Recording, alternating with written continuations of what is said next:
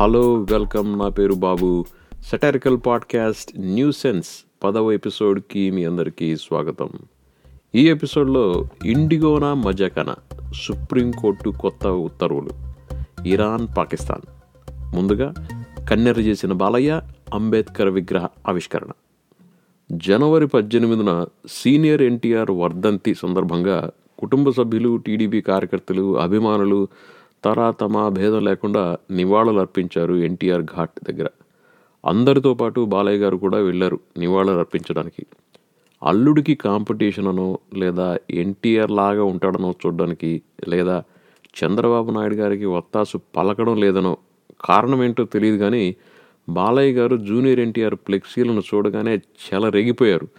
తీసేయ్ ఇప్పుడే తీసేయ్ అని సింహంలాగా గర్జించారు. బాలయ్య గారు కొడితే తన తొడనైనా కొడతారు లేకపోతే తన అభిమానుల చెంపల పాలు కొడతారు ఎందుకు వచ్చిన గొడవ అని చెప్పి ఆయన అలా చెప్పారో లేదో జూనియర్ ఎన్టీఆర్ ఫ్లెక్సీలను తీసేశారు. ఈయన అది చూసి ఇంటికి వెళ్ళిపోయారో లేదా మళ్ళీ ఫ్లెక్సీలు పెడతారో అన్న అనుమానంతో అండర్ కవర్లో అక్కడక్కడే తిరుగుతూ ఉండిపోయారో ఎవరికీ తెలియదు అండర్ కవర్లో ఉన్నా కానీ బాలయ్య బాబుని ఊరికే గుర్తుపట్టేయచ్చు. ఎలాగా? ఈయన తొడగొట్టినట్టు మాటి మాటికి ఇంకెవరు తొడగొట్టలేరు కాబట్టి. నెక్స్ట్ అంబేద్కర్ విగ్రహావిష్కరణ. మరి విమర్శించే వాళ్ళు విమర్శిస్తూనే ఉన్నారు. కొంతమంది విగ్రహం దగ్గరికి వెళ్ళి చూడాలంటే తల ఎత్తి చూడాలి తల ఎత్తి చూడాలంటే మెడ నొప్పి వస్తుంది అని కూడా విమర్శించేవాళ్ళు ఉన్నారు. కాకపోతే నాలుగు వందల కోట్లు పెట్టి ఇంత హంగామా చేసి విగ్రహం కట్టాలా అని కొందరు అంటారు. ఈ డబ్బుని పారిశుద్ధ్యం కోసం ఖర్చు చేయొచ్చు. సరైన ఇల్లు లేని వాళ్ళకి ఇల్లు కట్టించవచ్చు పోషకాహారం లేక జబ్బుల బారిన పడుతున్న వారికి పోషకాహారం పెట్టించవచ్చు సరైన వంట ఇంధనం లేని వారికి ఇంధన సదుపాయం కలిగించవచ్చు ఇంటర్నెట్ని పల్లె పల్లెకు విస్తరింపజేయచ్చు ఇలా అనమాట దానికి ప్రభుత్వం ఏముంటుంది? మరి ఇదంతా కరెక్టే కానీ మరి ఇవన్నీ చేస్తే విగ్రహం ఎవరు కడతారు? విగ్రహం పేరుతో దళితుల ఓట్లని దోచేయాలని ప్రభుత్వం ప్రయత్నిస్తున్నది అని అపోజిషన్ వాళ్ళు నెత్తి నోరు కొట్టుకున్నారు. ఇదే నిజమైతే మరి ప్రతి ఊళ్ళో అంబేద్కర్ విగ్రహాలు పెడితే వైఎస్ఆర్ సిపికి వచ్చే ఎన్నికల్లో ఓట్లే ఓట్లు. ఇట్లా అనే వాళ్ళ ఉద్దేశం మరి దళితులందరూ పిచ్చోళ్ళనా? అంటే ప్రభుత్వం దళితులకు ఏమీ చేయకపోయినా వీళ్ళకి విగ్రహాలు ఉంటే చాలు ఓటేస్తారా? అదేదో డైరెక్ట్గా దళితులకే మీరు పిచ్చోళ్ళు అంబేద్కర్ పేరుతో ఒక పండగ చేసినా ఒక విగ్రహం పెట్టినా చాలు మీకు అని చెప్పొచ్చు కదా. అలా చెప్పే ధైర్యం ఎవరికి లేదు. అందుకే ఇటువంటి విగ్రహాలు పెట్టినప్పుడు అందులోనూ అంబేద్కర్ విగ్రహం పెట్టినప్పుడు చప్పుడు చేయకుండా చప్పట్లు కొట్టి వెళ్ళిపోవడం బెస్ట్. ఇంకొందరు జగన్ కుల రాజకీయాలు చేస్తున్నారు అంటారు. కుల రాజకీయాలు చెయ్యనిది ఎవరండి? అదే ముఖ్యం. అవకాశం ఉంటే కులం పేరుతో రాజకీయాలు చేయాలనే చూస్తారు కానీ అయ్యో మనకెందుకులే ఈ కులాలు అని పక్కన పెట్టరు. ఎందుకు? కుల రాజకీయాలు చేయకపోతే ఓడిపోతారు. అలాగని రెడ్లందరూ జగన్కి కమ్మలందరూ చంద్రబాబుకి కాపులందరూ పవన్ కళ్యాణ్కి ఓటేస్తారా? మీకే తెలుసు. టీడీపీ జనసేన కలిసింది దేనికంటారు? చంద్రబాబు నాయుడు గారికి వయసు అయిపోయింది గుడ్డలిప్పి కొట్టే ఎనర్జీ లేదు. సో పవన్ కళ్యాణ్ గారు కలిస్తే అసలే ఉడుకు రక్తం గుడ్డలిప్పి కొట్టాలంటే మనోడే కరెక్టు అని కలిసి ఉంటారా మరి? కులాలను కుల సమాజాన్ని రూపం ఆపడం ఆ మహనీయుడు అంబేద్కర్ వల్లే కాలేదు. కులం పేరుతో గుంపులు కట్టి మా కులం గొప్ప మా కులం గొప్ప అని గంతులేసే మేధావులు ఉన్నంత వరకు రాజకీయాలని కులాలని విడదీయడం ఎవరి వల్ల కాదు. అందుకే ఈ రెండు వందల ఆరు అడుగుల ఎత్తులోంచి మన కుల గుంపుల్ని మన కుల రాజకీయాల్ని రోజు చూసి చూసి బిఆర్ అంబేద్కర్ గారి ఆత్మ ఘోషిస్తూనే ఉంటుంది కానీ ఈ సమాజాన్ని చూసి సంబరాలు అయితే చేసుకోదు. నెక్స్ట్ నేషనల్ న్యూస్లోకి వెళ్తే ఇండిగో ఫ్లైట్. ఫ్లైట్లో అంతా దిట్టంగా కూర్చున్నారు. ప్రయాణం మహా అంటే రెండు గంటలే. దిగిన తర్వాత ఏం చేయాలి? ఎక్కడ చేయాలి? ఎక్కడికి వెళ్ళాలి? అసలు ఎయిర్పోర్ట్కి ఎవరన్నా వస్తారా రారా? పికప్ చేసుకోవడానికి. వస్తే ఇంటికో హోటల్కో వెళ్ళడానికి ఎంత టైం పడుతుంది? పికప్కి ఎవరు రాకపోతే అప్పుడు పరిస్థితి ఏంటి? ఇంటికి వెళ్ళి భోంచేయాలా లేదా ఫ్లైట్లో వీలు పెట్టే ఫుడ్ పీకల దాకా తినాలా? దిగిన తర్వాత తింటే ఏ హోటల్లో తినాలి అయినా ఏ హోటల్లో ఫుడ్ బాగుంటుంది? ఇలా ప్రయాణికులు ఆలోచిస్తూ ఈ రెండు గంటలు ఎప్పుడు గడుస్తాయో అని వెయిట్ చేస్తూ ఉంటారు. ఇంతలో కాక్పిట్ నుంచి పైలట్ అనౌన్స్మెంట్. ప్రయాణికులకు గమనిక వాతావరణం సరిగా లేనందున మీరందరూ సీట్ బెల్ట్లు గట్టిగా పెట్టుకోవాల్సింది. సీట్ బెల్ట్లు కుస్తీలు పడి మరీ పెట్టుకునే లోపే ఇంకో అనౌన్స్మెంట్. పెట్టుకుంది చాలు ఇక తీసేయండి అని. ఇదేంద్రా నాయన అనుకునే లోపే ఇంకో అనౌన్స్మెంట్ మీరు ఎక్కడికి వెళ్ళాలనుకుంటున్నారో అక్కడికి కాకుండా మిమ్మల్ని ఇంకో దగ్గరికి తీసుకెళ్తున్నాం. సర్ప్రైజ్ ఇదేం హైజాకింగ్ కాదు. జస్ట్ ఒక ఊరికి వెళ్ళాల్సిన వారిని ఇంకో ఊళ్ళో దింపడం అనమాట ఇది విని కొంతమందికి ఎక్కింది కూడా దిగిపోయిందంట. ఏం జరిగిందో అర్థమయ్యేలోపే ఇంకో అనౌన్స్మెంట్ దయచేసి వినండి. సీటు బెల్టులు పెట్టుకోండి అని. అలా సీటు బెడ్లు పెట్టుకున్నారో లేదో విమానం కోల్కత్తాలో ల్యాండ్ అయిపోయింది. పదమూడు గంటలు ఢిల్లీలో వెయిట్ చేయించి చివరికి గోవాకి బయలుదేరినటువంటి ఫ్లైట్ కాదు ఇది లక్కీగా. కాకపోతే అది కూడా ఇండిగో ఫ్లైటే. ఇది కూడా ఇండిగో ఫ్లైటే. ఆ ఫ్లైట్ పదమూడు గంటల తర్వాత బయలుదేరిన చివరికి గోవాలోనే దింపారంట. అయినా కానీ ఆ ఫ్లైట్లో ఎప్పుడెప్పుడు హనీమూన్ ఎంజాయ్ చేయాలా అని కళ్ళు కనటువంటి ఒక ప్రయాణికుడు ఈ ఆలస్యాన్ని తట్టుకోలేక ఏకంగా కోపాలేంటే కొట్టేశాడు. ఆ ఫ్లైట్ కానీ తీసుకుపోయి గోవాలో కాకుండా ఇంకో ఎయిర్పోర్ట్లో దించి ఉంటే ఉండేది నా సామిరంగా. ఆ ఫ్లైట్లోనే హనీమూన్ అయిపోయిండేది అందరికీ. ఆ ఇన్సిడెంట్ తర్వాత ఇండిగో వాళ్ళు వాళ్ళ క్యాప్షన్ మార్చేశారంట. ఏమని? Indigo flights for all your travel needs except for honeymoon. కాకపోతే మనం మాట్లాడుకునే ఫ్లైట్ డిఫరెంట్. ఈ ఫ్లైట్లో హనీమూన్ బ్యాచ్ లేదు. ఇది ముంబై నుండి రాంచీకి వెళ్ళాల్సినటువంటి ఫ్లైట్. ఫ్లైట్ దిగే ముందు ఫ్లైట్ క్రూ వీళ్ళకి రకరకాల ప్రామిసులు చేశారంట. ఏమని? మీకు హోటల్లో రూమ్లు ఇప్పిస్తాం మందు పూసి మసాజ్లు ఇప్పిస్తాం ఫుడ్ పెడతాం వేరే ఫ్లైట్ బుక్ చేస్తాం లేదా రీఫండ్ ఇవ్వమంటే ఇచ్చేస్తాం. మీ ఇష్టం ఏది కావాలంటే అది ఇచ్చేస్తాం అని చెప్పారు. వీళ్ళని ఎట్టాగైనా ఫ్లైట్ నుంచి దింపేయాలని చెప్పి వీళ్ళకి ఇంకో ఫ్లైట్ కొనిస్తామని చెప్పినా చెప్పేవాళ్ళేమో. చివరికి దిగిన తర్వాత గ్రౌండ్ స్టాఫ్ కోల్కతాలో మాకు అవేమీ తెలియవు ప్రామిస్ చేసిన వాళ్ళు కాబట్టి వాళ్ళని అడగండి అన్నారంట. మీ డబ్బులు మీకు వారంలో ఇస్తాం. ఇదిగో రైస్ ప్యాకెట్ నెక్స్ట్ అని ఒక్కొక్కరికి రైస్ ప్యాకెట్ ఇచ్చి పక్కకు నెట్టేశారంట. దీని బదులు పారాచూట్లు కట్టి ఒక్కొక్కరికి ఫ్లైట్లోంచి తోసేసినా బాగుండేది. నెక్స్ట్ టైం ఇండిగోలో ప్రయాణించేటప్పుడు మీ రైస్ ప్యాకెట్లు మీరే తీసుకెళ్ళండి. వీళ్ళు అవి కూడా ఇస్తారో లేదో తెలియదు నెక్స్ట్ టైం. ఈ ఇన్సిడెంట్ తర్వాత ఇండిగో వాళ్ళు ఇంకో క్యాప్షన్ యాడ్ చేశారంట. ఏమని? Indigo flights.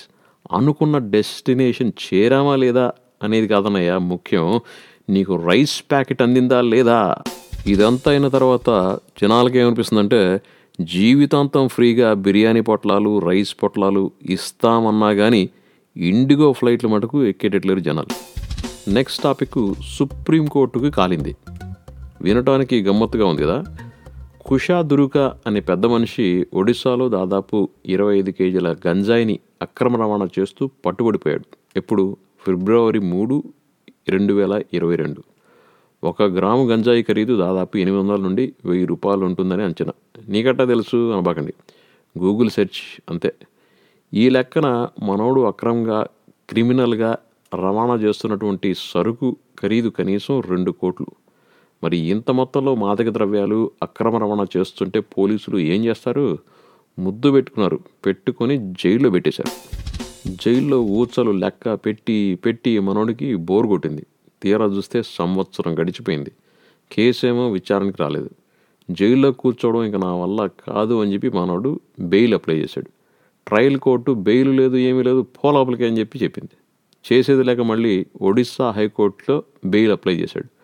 మళ్ళీ హైకోర్టు కూడా మార్చి మూడు రెండు వేల ఇరవై మూడులో అదే చెప్పింది. ఏమని? బెయిల్ లేదేం లేదు పోలోపలికి పో పండగ చేసుకో అని చెప్పింది. మార్చి మూడున బెయిల్ హియరింగ్ని హైకోర్టు తిరస్కరిస్తే మనోడికి తెలివి ఎక్కువ కదా. మార్చి పదిన సుప్రీంకోర్టుకి పిటిషన్ పెట్టినాడు ఏమని? నా బెయిల్ పిటిషన్ని విచారించండి దయచేసి జైల్లో నా వల్ల కావడం లేదు అని. సుప్రీంకోర్టు విచారిస్తుందో లేదో తెలియదు కాబట్టి మళ్ళీ మార్చి పద్దెనిమిదిన ఒడిస్సా హైకోర్టుకి మళ్ళీ బెయిల్ అప్లై చేశాడు. హైకోర్టుకి సుప్రీంకోర్టుని అడిగినట్టు తెలీదు. సుప్రీంకోర్టుకి మనోడు మళ్ళీ హైకోర్టులో బెయిల్ అప్లై చేసినట్టు తెలియదు ముందు అంటే మార్చి మూడున బెయిల్ని నిరాకరించినటువంటి ఇదే ఒడిస్సా హైకోర్టు ఏప్రిల్ ఆరున మనోడికి బెయిల్ మంజూరు చేసింది. మనోడితో పాటు కేసులో ఇరుక్కున్నటువంటి ఇంకోటికి బెయిల్ వచ్చిందంట. అందుకు గాను ప్లస్ సంవత్సరంగా కేసు విచారణకు రాకుండానే జైల్లో ఉన్నాడు అని. ఈ రెండు కారణాల వల్ల మొత్తానికి మనోడికి బెయిల్ వచ్చింది ఈ విషయం సుప్రీంకోర్టుకి తెలియదు. ఏప్రిల్ ఆరున మనోడికి హైకోర్టు బెయిల్ ఇస్తే ఏప్రిల్ తొమ్మిదిన సుప్రీంకోర్టు పిటిషన్ వేసావు కదా విచారిస్తాం రండి అని పిలిచింది. మనోడేమన్నాడు? నో థ్యాంక్ యూ నాకు ఆల్రెడీ హైకోర్టు బెయిల్ ఇచ్చేసింది అని బాంబు వేల్చాడు. మరి సుప్రీంకోర్టు ఏమన్నా దీనికి? ఈ కుషాదురుగా పెట్టిన వాతకి కాలి కెవ్వు అన్నది. సుప్రీంకోర్టుకే వాత పెడితే మరి ఏదో ఒకటి అవ్వాలి కదా. సుప్రీంకోర్టు కూడా ఒక కడ్డీని తీసుకొని దాన్ని ఎర్రగా కాల్చి అన్ని హైకోర్టులకి వాత పెట్టినట్టు ఒక ఉత్తర్వు జారీ చేసింది. అదేంది? ఇక నుండి ఎవరు ఎక్కడెక్కడ బెయిల్స్ అప్లై చేశారు? అప్లై చేసినప్పుడల్లా ఎటువంటి తీర్పు వెలువడింది? ఎందుకు అటువంటి తీర్పు వెలువడింది? ఇటువంటి డీటెయిల్స్ అన్నీ రికార్డుల్లో ఉండాలి అని తేల్చి చెప్పేసింది. మరి కుషాదురు కానీ వదులుతుందా? వదలకూడదు కదా.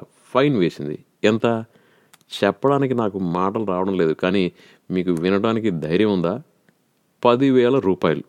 హై బాబోయ్ అంతనా? అని సామాన్య జనాలు అనుకుంటారేమో కానీ మనోడికి పదివేల రూపాయలు కట్టడం అంత కష్టం కాదు. జస్ట్ సుమారు ఒక పది గ్రాముల గంజాయి అమ్మితే చాలు. కాకపోతే ఈ ఉదంతం వల్ల జరిగిన మంచి ఏమిటయా అంటే ఒక కోర్టుకు తెలియకుండా ఇంకో కోర్టులో క్రింది కోర్టుకు తెలియకుండా పై కోర్టులో పై కోర్టుకు తెలియకుండా క్రింది కోర్టులో ఇలా బెయిల్స్ అప్లై చేసుకుంటూ తప్పించుకు తిరుగువాడు ఇక నుండి ధన్యుడు కాదు సుమతి. చివరిగా దాడుల మీద దాడులు ఇరాన్ వర్సెస్ పాకిస్తాన్. పోయిన వారం ఇరాన్ పాకిస్తాన్లోని బలూచిస్తాన్ ప్రావిన్స్లో సర్జికల్ స్ట్రైక్ చేసింది. అక్కడ జైష్ అల్ ఆదిల్ అనే సున్నీ ఉగ్రవాదులు ఉన్నారు అని. నీ పని ఇలా ఉందా అని చెప్పి రెండు రోజులు ఆగి పాకిస్తాన్ ఇరాన్లోని సిస్తాన్ బలూచిస్తాన్ ప్రావిన్స్లో ప్రతిదాడి చేసింది. ఏంటి అంటే అక్కడ కూడా ఉగ్రవాదులు ఉన్నారు వేర్పాటువాదులు ఉన్నారు అని చెప్పింది. ఇరాన్ పాకిస్తాన్ రెండు మీ దగ్గర ఉన్నారేమో కానీ మా దగ్గర అయితే ఎవరు లేరు అని స్టేట్మెంట్స్ అయితే ఇచ్చేశారు తర్వాత. గతంలో అమెరికా పాకిస్తాన్ని ఏమండి ఏమండి మీ దగ్గర బిన్ లాడన్ ఉన్నాడా అండి? అని అడిగితే దానికి పాకిస్తాన్ లేదండి మా దగ్గర అటువంటి పేరున్నవారు ఎవ్వరూ లేరండి అని చెప్పింది. తీరా చూస్తే కథ ఏమైందో మనందరికీ తెలుసు. ఉగ్రవాదులు చనిపోయారో లేదో తెలియదు కానీ చనిపోయిన వాళ్ళలో అమాయకులు డెఫినెట్గా ఉన్నారని రెండు వైపులా చెబుతున్నారు. పెళ్ళికొచ్చిన బంధువులు నవ్వుతూ పలకరించుకొని గంటాగాక జుట్లు జుట్లు పట్టుకొని కొట్టుకొని మళ్ళీ సర్దుకొని నవ్వుతూ బాయ్ బాయ్ అని చెప్పుకుంటూ వెళ్ళిపోతే ఎలా ఉంటుంది? అలానే ఇరాన్ పాకిస్తాన్ స్టేట్మెంట్స్ విడుదల చేశాయి. మేము మంచి సంబంధాలు కొనసాగించడానికి కట్టుబడి ఉన్నాము అని చెప్పాయి. ఇంతకీ ఏమవుతుంది ఈ ప్రాంతంలో? కొంత జూమ్ అవుట్ చేస్తే హమాస్ ఇజ్రాయెల్ని అటాక్ చేసింది. ఇజ్రాయెల్ గాజా మొత్తాన్ని అటాక్ చేస్తూనే ఉంది. పాలస్తీనాను సపోర్ట్ చేసే హెజ్బుల్లా ఇజ్రాయెల్ మీద దాడులు చేయడం మొదలుపెట్టింది. దానికి ఇజ్రాయెల్ మళ్ళీ లెబనాన్లోని హెజ్బుల్లా స్థావరాల మీద ప్రతి దాడులు చేయడం మొదలుపెట్టింది. మరి ఇంకోవైపు యెమెన్ నుండి ఇరాన్ సపోర్ట్ చేసే హౌతీ రెబల్స్ ఇజ్రాయెల్ గాజా మీద చేస్తున్న దాడులకు ప్రతీకారంగా రెడ్ సీలో ఇజ్రాయెల్కి సంబంధించిన వర్తకపు ఓడల్ని అటాక్ చేయడం మొదలుపెట్టింది. ఎట్లా అంటే ఒక కుర్రాడు ఒక అమ్మాయిని బీటేస్తుంటే ఆ అమ్మాయికి సంబంధించిన వాళ్ళందరినీ అంటే ఆ అమ్మాయి చుట్టాలని చుట్టుపక్కల వాళ్ళని ఆ అమ్మాయి పరిచయం లేకపోయినా అమ్మాయి పక్కింటి వాళ్ళని అందరినీ మనవాళ్ళే అని ఫీల్ అవుతాడు. కాకపోతే ఈ హౌతీ రెబల్స్ విషయంలో అంతా ఆపోజిట్. ఇజ్రాయెల్ వైపు పొర్రపాటున చూసినా కానీ ఆ ఓడల్ని వీళ్ళు వదలడం లేదు. అటాక్ చేసేస్తున్నారు. దీనివల్ల ఏమైంది? ఈ రెడ్ సీ ద్వారా జరిగే అంతర్జాతీయ వర్తకం దెబ్బతింది. ఎప్పుడైనా వర్తకం మీద దెబ్బ పడితే కానీ ఎవరు మేల్కోరు. కాకపోతే ముందు మేలుకునేది అగ్రరాజ్యాలు. మరి అమెరికా బ్రిటన్ వీళ్ళు ఊరుకుంటారా? వీళ్ళు హౌతీలను అటాక్ చేయడం మొదలుపెట్టారు. హౌతీలు ఏమంటారు? మేము తగ్గేదే లేదు అనేశారు. ఇదిలా ఉంటే ఐఎస్ ఉగ్రవాదులు ఒక్కసారి ఇరాన్లో బాంబు దాడులు చేసి ఎనభై నాలుగు మందిని చంపేశారు. ఒకవైపు ఆర్థిక వ్యవస్థ బాగాలేదు దగ్గరలో మళ్ళీ ప్రెసిడెంట్ ఎలక్షన్స్. ఇంకోవైపు తను సపోర్ట్ చేసే హమాస్ని హెజ్బులాని హౌతీలను ఇజ్రాయెల్ దాని మిత్రపక్షాలు అటాక్ చేయడం. ఏదో ఒకటి చేయాలి ఏదో ఒకటి చేయాలి అని దేశంలో ప్రెషర్. ఇవన్నీ తట్టుకోలేక ఎక్కడెక్కడైతే తనకు వ్యతిరేక గ్రూపులు ఉంటాయో అక్కడక్కడ ఇరాన్ అటాక్ చేసేసింది. సిరియాలో ఇరాక్లో చివరికి పాకిస్తాన్లో కూడా. అది బ్యాక్గ్రౌండ్. మా పక్కింటోళ్ళు వందల కొద్దీ దీపావళి అవుట్లు కాలుస్తూ ఉంటే మనకు ఖాళీ ఒక నేల టపాసైనా కాల్చాలి అనిపిస్తుంది కదా. అలా కాకుండా మనం కూడా ఒక పెద్ద అవుట్ పేల్చామనుకోండి పక్కనోళ్ళు అబ్బో మనోడి దగ్గర కూడా ఉన్నాయి అనుకుంటారు కదా.